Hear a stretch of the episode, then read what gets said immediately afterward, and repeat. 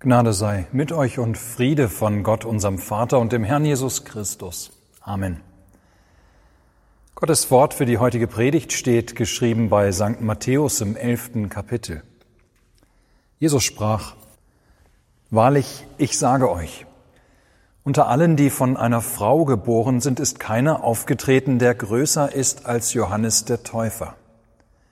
Der aber der Kleinste ist im Himmelreich, ist größer als er. Aber von den Tagen Johannes des Täufers bis heute leidet das Himmelreich Gewalt. Und die Gewalt tun reißen es an sich. Denn alle Propheten und das Gesetz haben geweissagt bis hin zu Johannes. Und wenn ihr es annehmen wollt, er ist Elia, der da kommen soll. Wer Ohren hat, der höre. Mit wem soll ich aber dieses Geschlecht vergleichen? Es ist den Kindern gleich, die auf dem Markt sitzen und rufen den anderen zu, wir haben euch aufgespielt und ihr habt nicht getanzt, wir haben Klagelieder gesungen und ihr habt nicht geweint.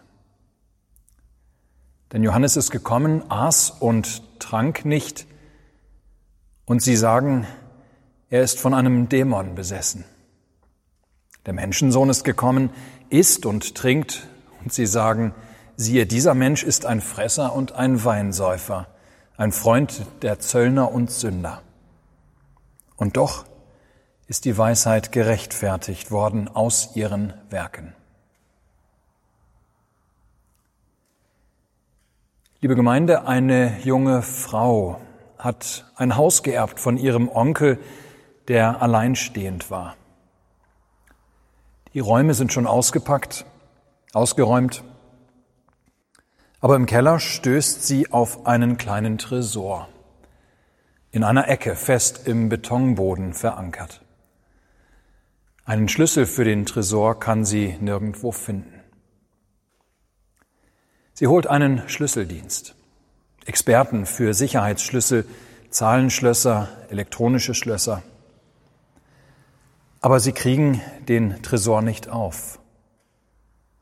Die Tür ist von innen wie zugeschweißt.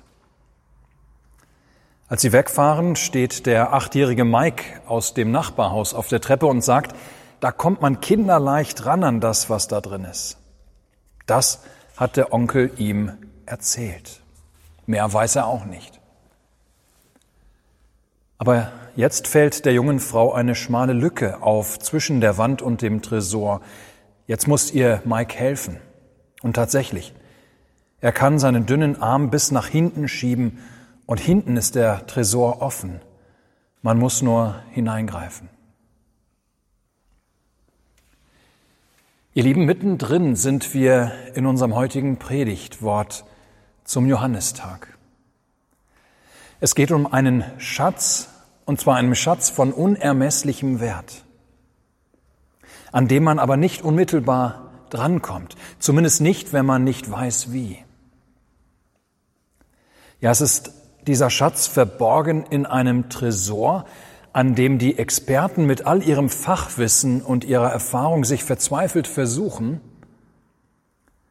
an den schon ein Kind aber leicht herankommen kann, weil es den einfachen Tipp bekommen hat, wie man an den Inhalt des Tresors gelangt. Es geht, ihr Lieben, um das Reich Gottes. Das ist dieser Schatz von unermesslichem Wert. Es ist die heile Beziehung zu unserem Schöpfer, die Vergebung der Sünden, das Leben ohne Angst, ohne Sorgen, ohne Krankheit oder Tod. Das Leben in einem Licht, das wir, wenn überhaupt nur ansatzweise aus unserem Leben in dieser Zeit und Welt kennen, nein, eigentlich ein Licht von nochmal ganz anderer Qualität. Ja, es ist das heile Leben in einer neuen Zeit, in der es kein Leid und keine Krankheit und keine Gebrechen mehr gibt, keine Dunkelheit, keine Ungerechtigkeit, keine Einsamkeit.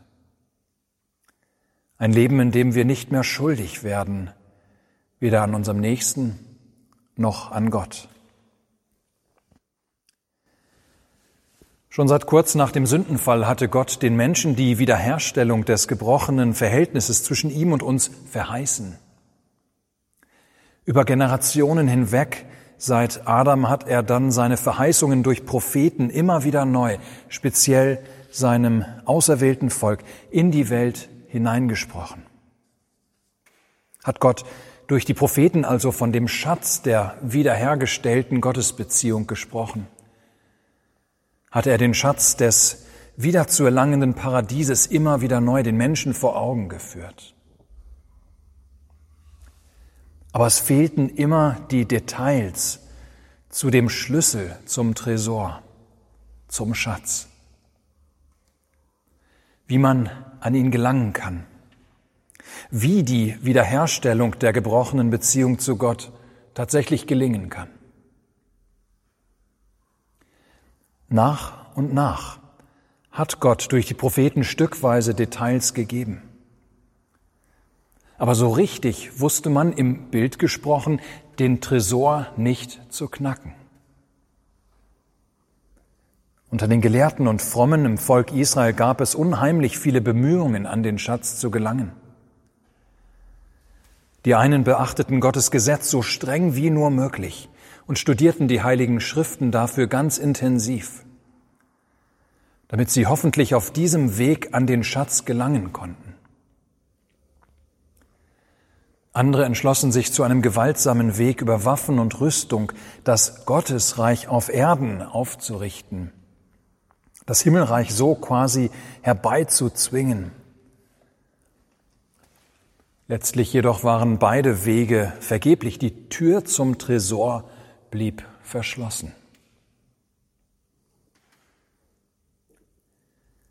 Aber dann tritt auf unter dem Volk Israel ein Mann namens Johannes, der Täufer genannt, weil er den Menschen predigte, Achtung, es ist soweit.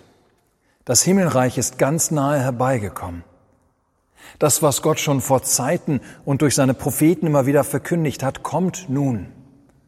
Ja, tut Buße und lasst euch taufen von mir als sichtbares Zeichen eurer Bußfertigkeit, als sichtbares Zeichen eurer Bereitschaft zur Umkehr. Denn ganz bald, ja ganz bald ist der da, der euch den Zugang zu Gott, zu diesem unglaublichen Schatz seines Reiches schenken wird. Johannes der Täufer gehört hinein in die ganze Reihe der Propheten des Alten Testaments, die geweissagt haben, die auf das Gottesreich hingewiesen haben und auf den Messias, der dieses Reich herbeiführen würde. Der letzte Prophet im Sinne des Alten Testaments ist aber zugleich mehr als ein Prophet. So lehrt Jesus uns in unserem heutigen Predigtwort. Ja, Johannes gehört zu den Propheten, die Weissagten. Andererseits ist er mehr als sie, größer als sie, mehr als ein Prophet. Er ist der wiedergekommene Elia. Elia, ihr Lieben, das war ein Prophet aus der Zeit der Könige in Israel. Das Besondere an ihm war, dass er am Ende seiner Lebenszeit nicht gestorben, sondern vor den Augen seines Nachfolgers Elisa in den Himmel entrückt wurde. Dieser Umstand und die Tatsache, dass er ein sehr wichtiger Prophet für Israel war, haben dazu geführt, dass man auch noch zur Zeit Jesu auf die Wiederkunft Elias wartete. Ja, der wiederkommende Elia war eine der großen Hoffnungen in Israel, denn dann, so wusste man, würde auch der Messias kommen. Johannes der Täufer ist nach Worten Jesu der wiedergekommene Elia. Der letzte der alttestamentlichen Propheten, zugleich der größte.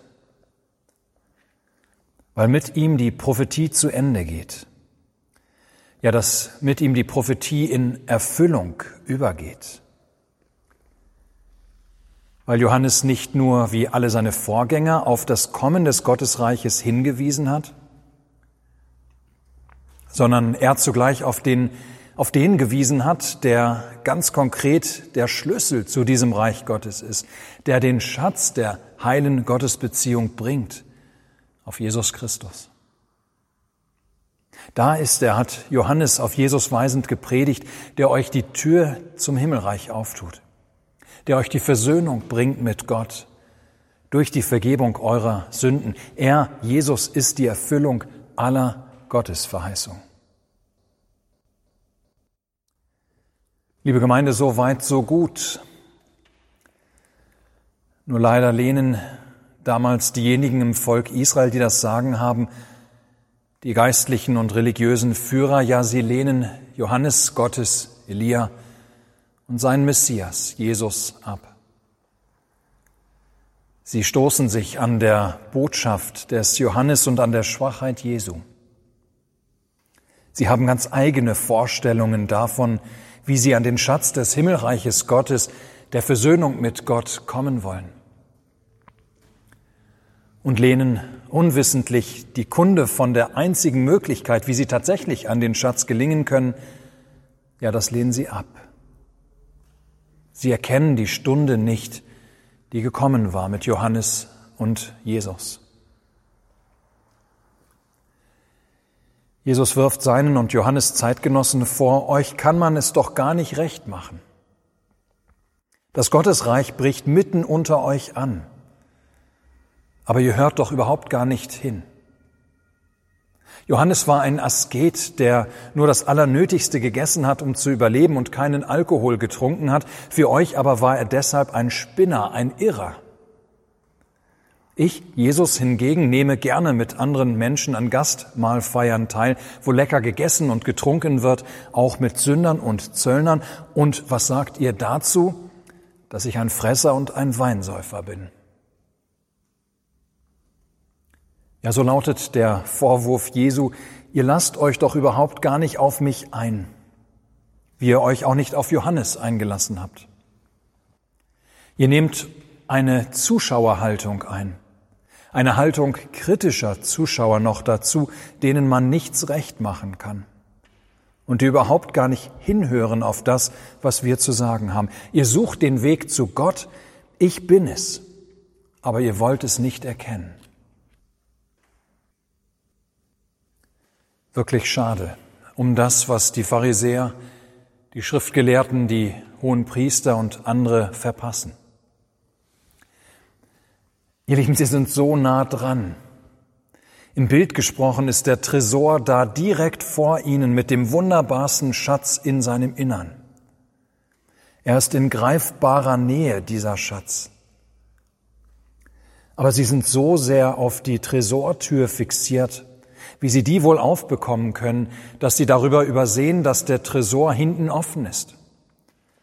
Man im Grunde nur mit der Hand zwischen Wand und Tresor hineingreifen muss. Die Mächtigen im Volk stoßen sich an Jesus und an seinem Boten Johannes. Aber Gottes Reich kommt dennoch. Auch wenn die Oberen des Volkes und manche andere Zeitgenossen es nicht erkennen, dass die Stunde Gottes und seines Messias gekommen ist. Jesus geht entschieden und unbeirrt seinen Weg bis ans Kreuz und in den Tod.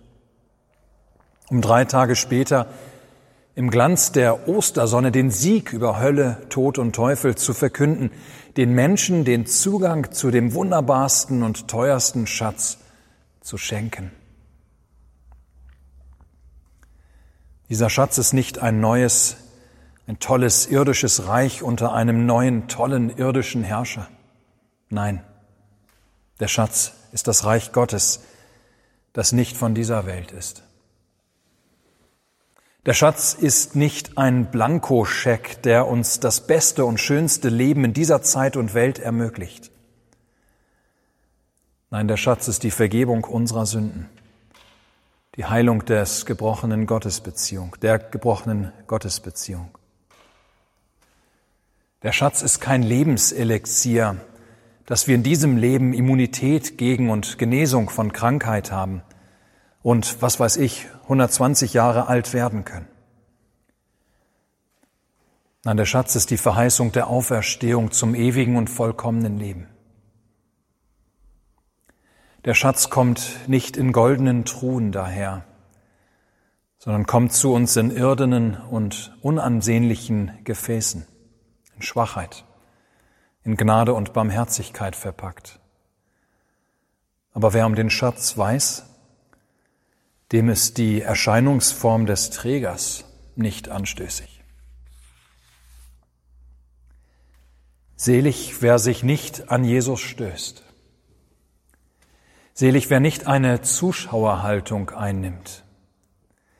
Jesus nur aus der Distanz wahrnimmt und kommentiert und hier und da vielleicht auch ein gewisses Interesse an ihm verspürt, ohne sich ihm doch jemals richtig zu nähern.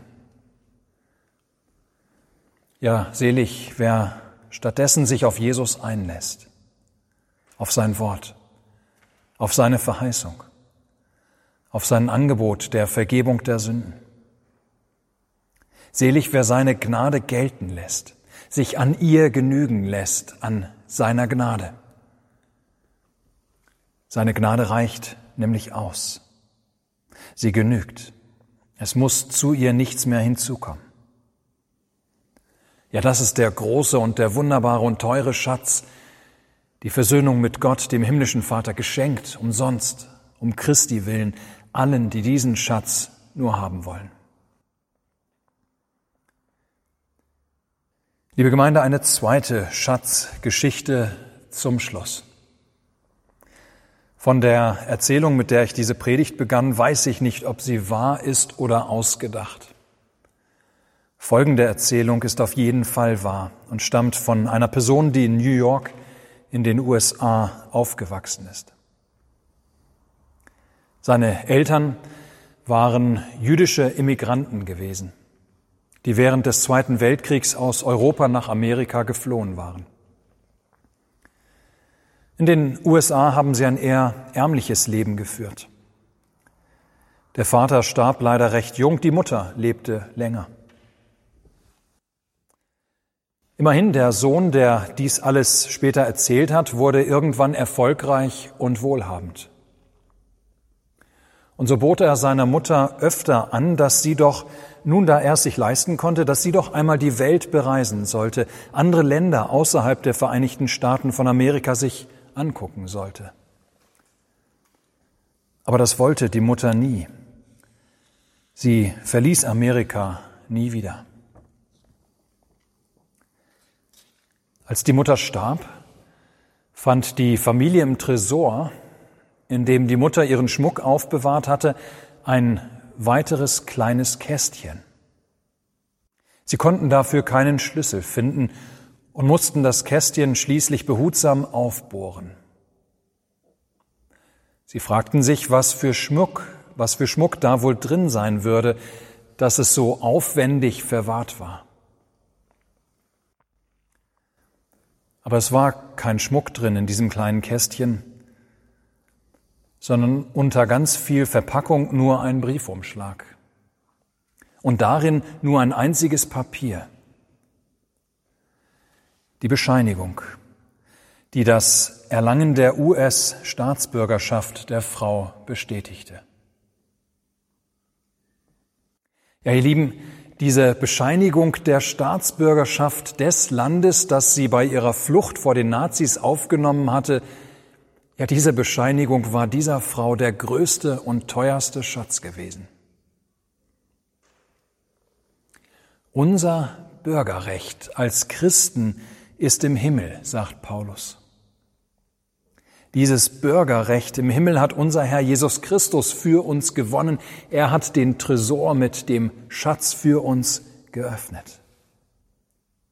Und ist etwas ganz Wunderbares, unser größter und teuerster Schatz. Gebe Gott, dass dieses unser Bürgerrecht uns alle Zeit so lieb und wert ist, wie der Frau bei der Flucht vor den Nazis ihre US-Staatsbürgerschaft. Amen. Der Friede Gottes, welcher höher ist als alle Vernunft, bewahre eure Herzen und Sinne in Christus Jesus. Amen.